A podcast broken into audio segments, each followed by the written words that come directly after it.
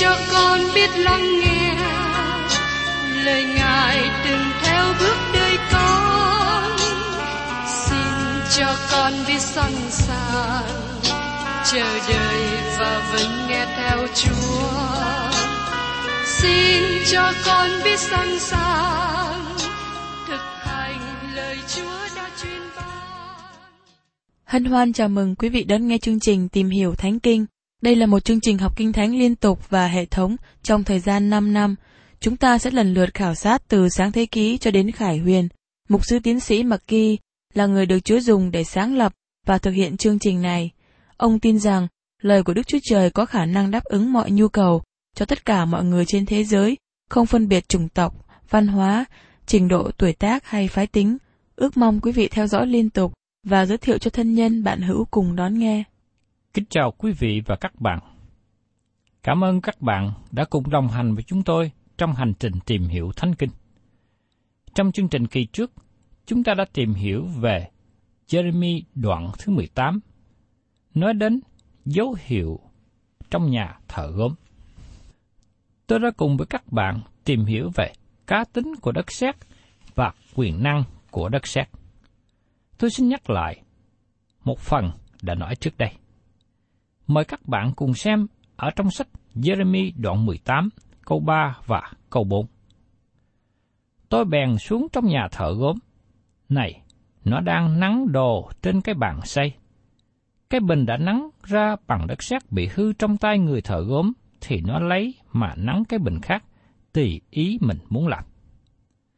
Thưa các bạn, đây không phải là việc lặt vặt của người thợ gốm. Nó là nghề của ông ta. Nó không phải là một công việc vui chơi tiêu khiển. Nó không phải là điều ông làm để giải trí cho mình. Ông biết đang làm gì. Và qua điều này nói cho tôi biết rằng Đức Chúa Trời không chơi giỡn với tôi. Ngài không dùng tôi như một vật thử nghiệm, nhưng Ngài có mục đích trên đời sống của tôi. Thưa các bạn, điều này an ủi tôi. Đây là nền tảng thứ nhì mà chúng ta thấy. Đức Chúa Trời, Ngài là thợ gốm, Ngài có mục đích. Với cương vị là người quan sát, tôi đứng với Jeremy và hỏi. Thợ gốm đang làm gì? Jeremy nói, tôi không biết. Xin hãy nhìn người thợ gốm. Người quan sát không biết khi nhìn xem, nhưng người thợ gốm biết rõ. Ông có một dự định. Ông biết ông đang làm gì. Trong khi đó, đất sét không biết mục đích của thợ gốm. Nhưng thưa các bạn, vào một ngày sẽ tới, chúng ta sẽ biết. Khi một người thợ gốm hoàn tất công việc, ông có mục đích. Tác giả Thi Thiên nói ở trong Thi Thiên đoạn 17 câu 15. Còn tôi nhờ sự công bình, tôi sẽ được thấy mặt Chúa. Khi tôi tỉnh thức, tôi sẽ thỏa nguyện nhìn xem hình dạng của Chúa. Vào một ngày sắp đến, tôi sẽ giống như Chúa. Như được chép ở trong sách thơ văn thứ nhất đoạn 3 câu 2. Hỡi kẻ rất yêu dấu, chính lúc bây giờ chúng ta là con cái Đức Chúa Trời, còn về sự chúng ta sẽ ra thế nào thì điều đó chưa được bày tỏ. Chúng ta biết rằng khi Ngài hiện đến, chúng ta sẽ giống như Ngài, vì sẽ thấy Ngài như vốn có thật vậy. Đó là buổi sáng tốt đẹp. Nó là một ngày mới, và Đức Chúa Trời sẽ được giải bày. Ngài không trở nên tàn nhẫn khi để chúng ta trong sự đau đớn. và một ngày sẽ đến, một ngày vinh hiển, chúng ta sẽ thấy đấng tạo hóa là thợ gốm cho chúng ta biết được mục đích của Ngài trong đời sống của chúng ta. Xin hãy chú ý đến cách mà Phaolô viết cho người Epheso khi ông bắt đầu ở đoạn 2. Còn anh em đã chết vì lầm lỗi và tội ác mình. Nhưng nếu chỉ có thế thôi, thì tôi là người đáng bị bỏ. Nhưng thưa các bạn, còn thêm nữa. Phaolô nói tiếp trong Efeso đoạn 2 câu 7. Hầu cho về đời sau tỏ ra sự giàu có vô hạn của ân điển Ngài mà Ngài bởi lòng nhân từ đã dùng ra cho chúng ta trong Đức Chúa Giêsu Christ. Trong thời kỳ sắp tới, chúng ta sẽ được tỏ bài, chúng ta sẽ được trình bày ra, chúng ta sẽ thấy những gì mà Đức Chúa Trời là người thợ gốm có thể làm trên đất sét không có sự sống. Ngài sẽ được vinh hiển. Vì thế, thật là tốt đẹp khi cái bình ở trong tay người chủ. Cũng giống như đời sống chúng ta, thật là tốt đẹp khi chúng ta ở trong tay của Đức Chúa Trời. Và trong phần kế tiếp, chúng ta xem xét về cá tính của người thợ gốm. Đây là phần quan trọng nhất và tốt đẹp nhất. Muốn thấy được điều này, chúng ta cần phải nhìn lại một lần cuối trong nhà người thợ gốm. Tôi nói với Jeremy, thợ gốm trông rất nhân hậu. Jeremy trả lời, vâng, thợ gốm như thế. Ông ấy không muốn làm tổn hại đến đất sét. Ông ấy muốn đất sét trở thành một sản phẩm tốt, bởi vì thợ gốm muốn làm một vật gì đó ra từ nơi đất sét. Tôi nhìn chăm vào gương mặt của người thợ gốm. Ông ta rất chăm chú, ông rất thích thú với đất sét. Thợ gốm Đức Chúa Trời là gì? Tôi ước rằng tôi có thể thấy được thợ gốm của tôi. Nhưng trong Kinh Thánh nói rằng, tôi không thể thấy được Đức Chúa Trời. Ông Philip đã hỏi Chúa Giêsu câu này. Trong sách Giăng, đoạn 14, câu 8 và 9. Philip thưa rằng, lại Chúa, xin chỉ cha cho chúng tôi thì đủ rồi. Được Chúa Giêsu đáp rằng, hỏi Philip, ta ở cùng các ngươi đã lâu thai, mà ngươi chưa biết ta. Ai đã thấy ta, tức là đã thấy cha. Sao ngươi lại nói rằng, xin chỉ cha cho chúng tôi? Thưa các bạn, giờ đây xin chúng ta hãy nhìn kỹ vào thợ gốm. Chúng ta thấy chân của người thợ gốm đang làm việc với các bàn đạp. Ông cố gắng điều khiển cái bàn xây. Xin hãy nhìn xem bàn tay của người thợ gốm làm việc một cách khéo léo và mỹ thuật, rất chăm chú, dịu dàng với đất sét. Tôi nhìn xem Ngài, bàn chân có dấu đinh đâm và bàn tay cũng có dấu đóng đinh nữa. Nhưng chưa hết. Xin chúng ta mở ra và xem sách tinh lành Matthew và đọc trong đoạn 27 từ câu 3 đến câu 10. Khi ấy, Judah là kẻ đã phản Ngài, thấy Ngài bị án thì ăn năn, bèn đem ba chục nén bạc trả cho các thầy tế lễ cả và các trưởng lão mà nói rằng, tôi đã phạm tội vì nộp quyết vô tội. Xong họ đáp rằng, sự đó can dự gì đến chúng ta? Mặc kệ ngươi. Judah bèn ném bạc vào đền thờ, liền mở ra đi thắt cổ. Nhưng các thầy tế lễ cả lượm bạc và nói rằng, không có phép để bạc này trong kho thánh, vì là giá của quyết. Rồi họ bàn với nhau dùng bạc đó mua ruộng của kẻ làm đồ gốm để chôn những khách lạ nhân đó ruộng ấy đến nay gọi là ruộng quyết. Bây giờ được ứng nghiệm lời của đấng tiên tri Jeremy đã nói rằng họ lấy ba chục bạc là giá của đấng đã bị định bởi con cái Israel và đưa bạc ấy mà mua ruộng của kẻ làm đồ gốm y như lời Chúa đã truyền cho ta. Hai điều làm tôi ngỡ ngàng. Nhưng các thầy tế lễ lượm bạc và nói rằng không có phép để bạc này trong kho thánh vì là giá của quyết, rồi họ bàn với nhau dùng bạc đó mua ruộng của kẻ làm đồ gốm để chôn những khách lạ. Nhân đó, ruộng ấy đến nay gọi là ruộng quyết. Rất có thể họ không biết những gì họ đang làm khi họ gọi ruộng đó là ruộng quyết. Và tôi hy vọng rằng các bạn đừng bỏ sót điểm này. người thợ gốm này tuyệt vời hơn những người thợ gốm khác. Ngài đã đổ chính quyết của Ngài để Ngài có thể vào trong cánh đồng đó và lấy những miếng bể và đặt nó trở lại trên bàn xây để làm một cái bình khác.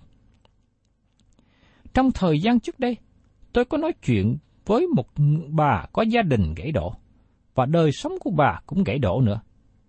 Đức Chúa Trời có bỏ bà không?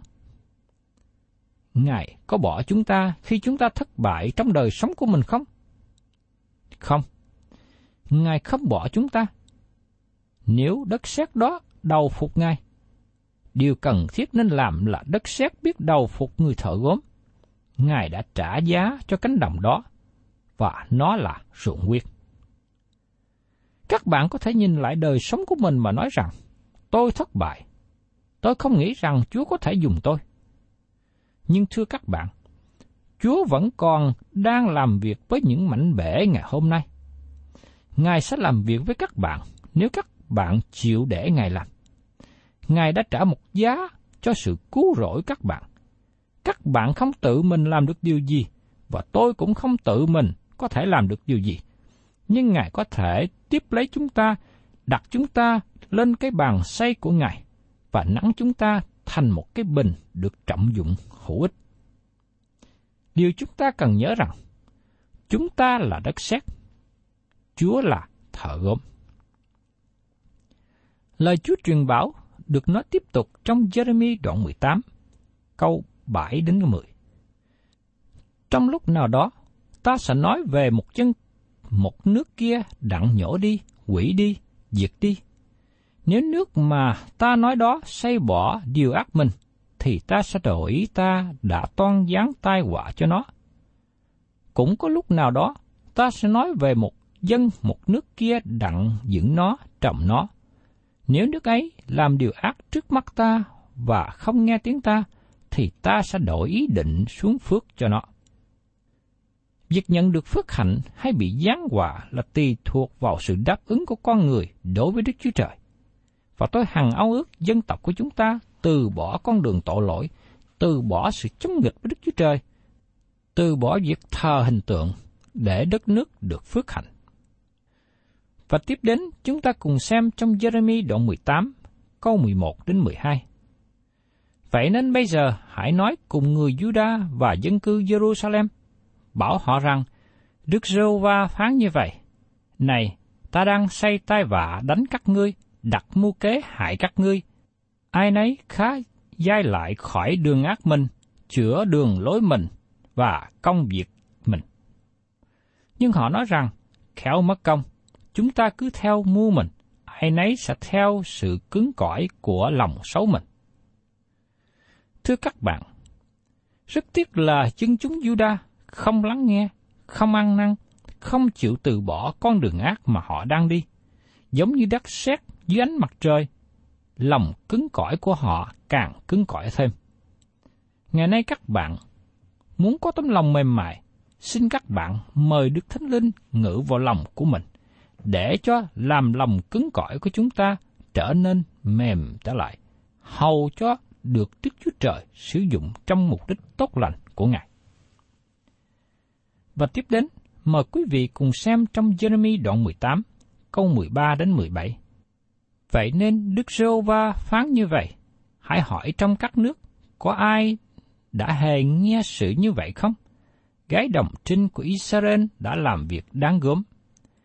Có ai thấy tiết của ly băng lìa bỏ vần đá nơi đồng bằng chăng? Hay là có ai thấy nước sông mát từ xa chảy đến mà cạn tắt đi chăng? Thế mà dân ta đã quên ta, đốt hương cho thần tượng giả dối. Vì vậy, nó đã dấp ngã trong đường mình, trong nẻo cũ, đặng đi trong đường chưa dọn đất. Nên đất trở nên gỡ lạ, làm trò cười mãi mãi, kẻ qua người lại đều sững sờ và lắc đầu. Ta sẽ làm cho nó tan lạc trước mặt kẻ thù, như bởi trận gió đông, ta xây lưng lại đằng nó, chẳng xây mặt lại trong ngày nó bị tai nạn. Đức Chúa Trời lấy làm tiếc vì dân Ngài đã quên Ngài, đốt hương cho thần tượng giả dối. Tôi xin lấy một hình ảnh gần gũi để quý vị thấy sự cảm xúc của mình như thế nào. Giả sử quý vị sanh đứa con ra và nuôi nó lớn lên, nhưng sau đó nó nhận một người hàng xóm là cha của nó. Trong trường hợp đó, quý vị nghĩ như thế nào? Chắc chắn rằng quý vị rất buồn. Và tiếp đến, chúng ta cùng xem trong Jeremy đoạn 18 câu 18. Chúng nó bèn nói rằng, hãy đến, đồng lập mưu nghịch cùng Jeremy, vì thầy tế lễ chẳng thiếu gì luật pháp, người khôn ngoan chẳng thiếu gì sự khôn ngoan, đấng tiên tri chẳng thiếu gì lợi tiên tri. Chúng ta hãy đến, lấy miệng lưỡi mình mà công kích nó, đừng để tay vào lời nó chút nào. Thưa các bạn, chúng ta thấy rằng dân chúng đã không nghe sứ điệp của Đức Chúa Trời giảng qua Jeremy, và giờ đây họ còn tìm cách chống nghịch với sứ giả của Ngài. Và trong hoàn cảnh đó, Jeremy làm gì? Ông đến với Đức Chúa Trời. Mời quý vị cùng xem tiếp trong Jeremy đoạn 18, câu 19 đến 23. Hỡi Đức giê va xin vì tôi ghé tai nghe những lời của kẻ cãi lẫy với tôi. Người ta có lẽ nào lấy ác báo thiện sao? Vì họ đã đào hầm đặng hại linh hồn tôi. Xin Ngài nhớ rằng tôi từng đứng trước mặt Ngài đặng vì họ cầu phước, làm cho cơn giận Ngài say khỏi họ. Vậy nên, xin Ngài phó con cái họ cho sự đói kém, và chính mình họ cho quyền gươm dao. Nguyên cho vợ họ mất con và trở nên quá bùa, cho chồng bị chết dịch, cho những người trai tráng bị gươm đánh giữa trận mạng. Nguyên cho người ta nghe tiếng kêu ra từ trong nhà, khi Ngài sẽ khiến đạo quân thoạt đến xông vào họ, vì họ đã đào hầm để sập bắt tôi, đã giấu lưới dưới chân tôi. Hỡi Đức Sô Va, chính Ngài biết cả mưu trước họ nghịch cùng tôi để giết tôi. Xin đừng tha sự gian ác họ, đừng xóa tội lỗi họ khỏi trước mắt Ngài, nhưng cho họ dấp ngã trước mặt Ngài. Xin Ngài phạt họ trong ngày nổi giận của Ngài. Xin chúng ta lưu ý rằng, Jeremy yêu thương dân tộc của ông và cầu xin Chúa tha thứ tội lỗi của họ và xin Chúa ban phước cho họ. Nhưng giờ đây, họ lại bàn mưu giết Jeremy. Vì thế, Jeremy giao họ trong tay của Đức Chúa Trời. Tôi thấy ngày nay có nhiều tôi tớ của Đức Chúa Trời yêu mến dân tộc Việt Nam và giảng tin lành cứu rỗi để cho họ được sự cứu chuộc. Nhưng dân chúng đã khước từ, tìm cách bắt bớ người giảng. Thật là điều đáng tiếc. Và tiếp đến, chúng ta cùng tìm hiểu trong Jeremy đoạn 19, nói về dấu hiệu của bình gốm bị đập bể. Mời các bạn cùng xem trong đoạn 19, câu 1 đến câu 2. Đức giê va phán rằng, hãy đi mua một cái bình bằng đất nơi thợ gốm, rồi kèm một vài trưởng lão trong dân và trưởng lão trong đám thầy tế lễ đi với ngươi, đến nơi trũng của con trai Hy Nôn, gần đường vào cửa gốm. Tại đó, hãy rao những lời ta bảo cho. Nơi trũng của con trai Hinon trong thời đó là nơi mà dân chúng thờ phượng thần Mô Lốc, và Đức Chúa Trời chỉ nơi đó ra cho dân chúng. Và trong Jeremy đoạn 19, câu 3 đến câu 5, Ngươi khá nói rằng, hỏi các vua Juda và các ngươi là dân cư Jerusalem, hãy nghe lời của Đức giê va Đức giê va dạng quân, Đức Chúa Trời của Israel phán như vậy. Này, ta sẽ giáng tai vạ trên ngươi, đến nỗi ai nghe nói cũng phải bùng tai. Vì chúng nó đã lìa bỏ ta, đã làm chỗ này nên xa lạ, đã đốt hương ở đó cho các thần khác mà chúng nó, tổ phụ chúng nó, các vua Juda đều chưa từng biết. Và vì chúng nó đã làm cho máu vô tội đầy nơi này, lại xây đắp các nơi cao ban đặng đốt con trai mình làm của lễ dân cho ba anh, là điều ta chẳng truyền cho, chẳng hề phán đến, là điều ta chẳng hề nghĩ tới trong lòng ta. Bởi vì dân chúng đã làm những điều này, cho nên Đức Chúa Trời nói rằng, chủng của con trai Hy Nôn trở thành nơi của người chết, bởi cớ họ giết con trẻ của họ dâng cho thằng Ba Anh và Mô Lốc. Đức Chúa Trời cho phép cả thù nghịch giết họ tại đó. Và tiếp đến, chúng ta cùng xem trong Jeremy đoạn 19, câu 6 đến câu 9. Vậy nên, Đức Rêu Va phán, Này, ngày đến, bấy giờ nơi này sẽ không gọi là Topheth, cũng không gọi là nơi trũng của con trai Hy Nôn nữa, mà là nơi trũng của sự đánh chết. Trong ngày này, ta sẽ làm hư không mưa của Juda và của Jerusalem. Ta sẽ làm cho chúng nó ngã bởi gươm trước mặt kẻ thù và bởi tay những kẻ muốn hại mạng sống chúng nó. Ta sẽ phó thay chúng nó cho chim trời và loài thú đất làm đồ ăn. Ta sẽ khiến thành này làm một gò gỡ lạ nhạo cười. Ai qua lại gần đó lấy lạ và cười về tai vạ nó. Ta sẽ làm cho chúng nó ăn thịt con trai con gái mình và ai nấy ăn thịt của bạn hữu mình. Trong cơn bị dây, bị khốn cực, là khi quân nghịch và những kẻ muốn hại mạng sống chúng nó làm khốn cho họ. Chúng ta thấy rằng đây là kết quả của những người thờ tà thần đi đến chỗ thảm hại. Đức Chúa Trời đón phạt họ một cách nặng nề. Xin nhớ rằng, Đức Chúa Trời là đấng kỵ tà. Sau bao nhiêu thời gian cơ hội mà Đức Chúa Trời đã khuyến cáo họ ăn năn, giờ đây họ không chịu ăn năn và sự đón phạt của Ngài sắp đến trên họ. Và tiếp đến, chúng ta cùng xem trong Jeremy đoạn 19, câu 10 đến câu 13. Rồi thì ngươi khá đập cái bình trước mắt các người đi với mình, mà nói rằng, Đức Rô Va dạng quân phán như vậy, ta sẽ đập dở dân này và thành này cũng như đập cái bình bằng gốm, chẳng còn làm liên lại được. Người ta sẽ chôn thay tại tô phết cho đến nỗi thiếu chỗ chôn. Đức Rêu Va phán, ta sẽ đại chốn này cùng dân cư nó thể, ta sẽ khiến thành này nên như tô phết. Các nhà của Jerusalem và đền thờ của các vua Juda đã ô uế, thì sẽ như tô phết. Thật, ấy là tại trên mái nhà đó mà người ta đã đốt hương cho mọi cơ binh trên trời và làm lễ quán cho các thần khác. Thưa các bạn, sau khi công bố sự đón phạt kinh khiếp xảy đến cho dân chúng Jerusalem, Đức Chúa Trời bảo Jeremy đập bể cái bình bằng đất trước sự chứng kiến của họ, để bày tỏ dấu hiệu cho biết rằng dân chúng sẽ bị tan nát như vậy. Và trong Jeremy đoạn 19, câu 14 với 15 kết thúc như sau. Đoạn, Jeremy trở về từ Tô Phết, tức nơi Đức Sô Va đã sai người đi nói tiên thi, người bèn đứng trong hành lang của nhà Đức Sô Va mà nói cho cả dân sự rằng, Đức Sô Va dạng quân, Đức Chúa Trời của Israel có phán như vậy. Này, ta sẽ giáng tai nạn mà ta đã báo trước cho thành này, và những thành thuộc về nó, vì chúng nó làm cổ mình nên cứng, hầu cho chẳng được nghe lời ta.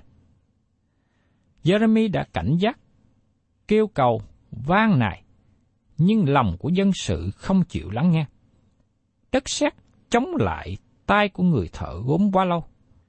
Và không bao lâu sau đó, kẻ thù đến để làm cho quốc gia này bể ra từng mảnh. Quý vị và các bạn thân mến, dân chúng Juda phạm tội thờ hình tượng và chống nghịch với Đức Chúa Trời, và họ tiếp tục cứng lòng. Vì thế, họ bị Đức Chúa Trời giáng cho họ tai họa nặng nề. Xin quý vị nhớ rằng, đất sét trong tay người thợ gốm, đất sét được nhồi với nước đến một độ mềm vừa đúng, người thợ gốm nắng lên một vật tốt đẹp và hữu ích. Tôi mong ước rằng chúng ta đến với Đức Chúa Trời với tấm lòng mềm mại, thuận phục để được Đức Chúa Trời sử dụng. Thân chào tạm biệt quý vị và các bạn và xin hẹn tái ngộ cùng quý vị trong chương trình tìm hiểu Thánh Kinh kỳ sau. Chúng ta sẽ tiếp tục đến Jeremy đoạn 20. Cảm ơn quý vị đã đón nghe chương trình Tìm hiểu Thánh Kinh. Nếu quý vị muốn có loạt bài này, xin liên lạc với chúng tôi theo địa chỉ sẽ được đọc vào cuối chương trình. Kính chào quý thính giả.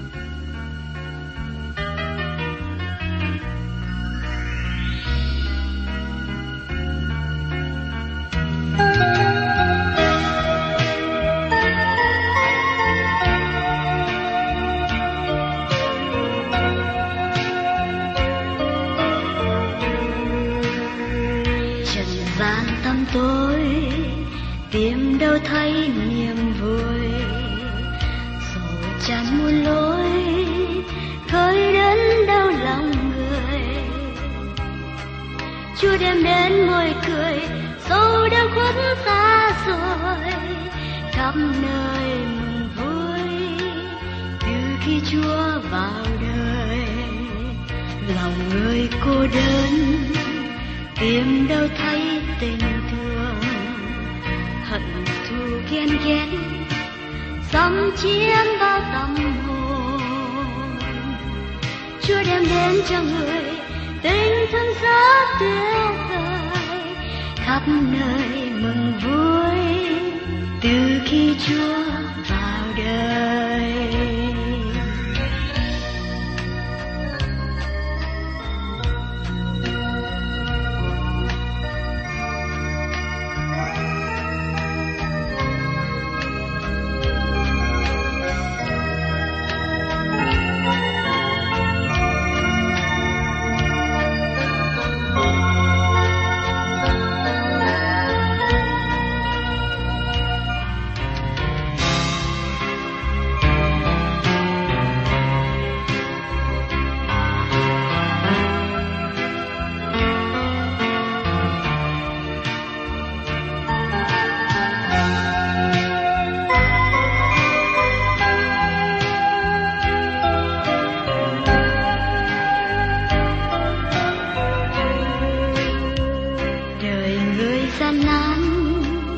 Tìm đâu thấy bình an, ngày đêm lo lắng, tâm trí luôn nhọc nhằn.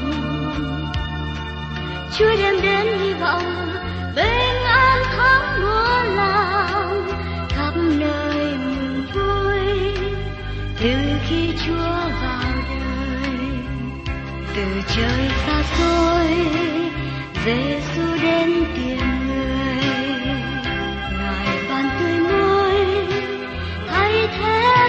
con người. Chúa tha hết muôn tội làm mê mốc tiếng người. Khắp nơi mừng vui, từ khi chúa vào đời. Chúa tha hết muôn tội làm mê mốc tiếng người. Khắp nơi mừng vui, từ khi chúa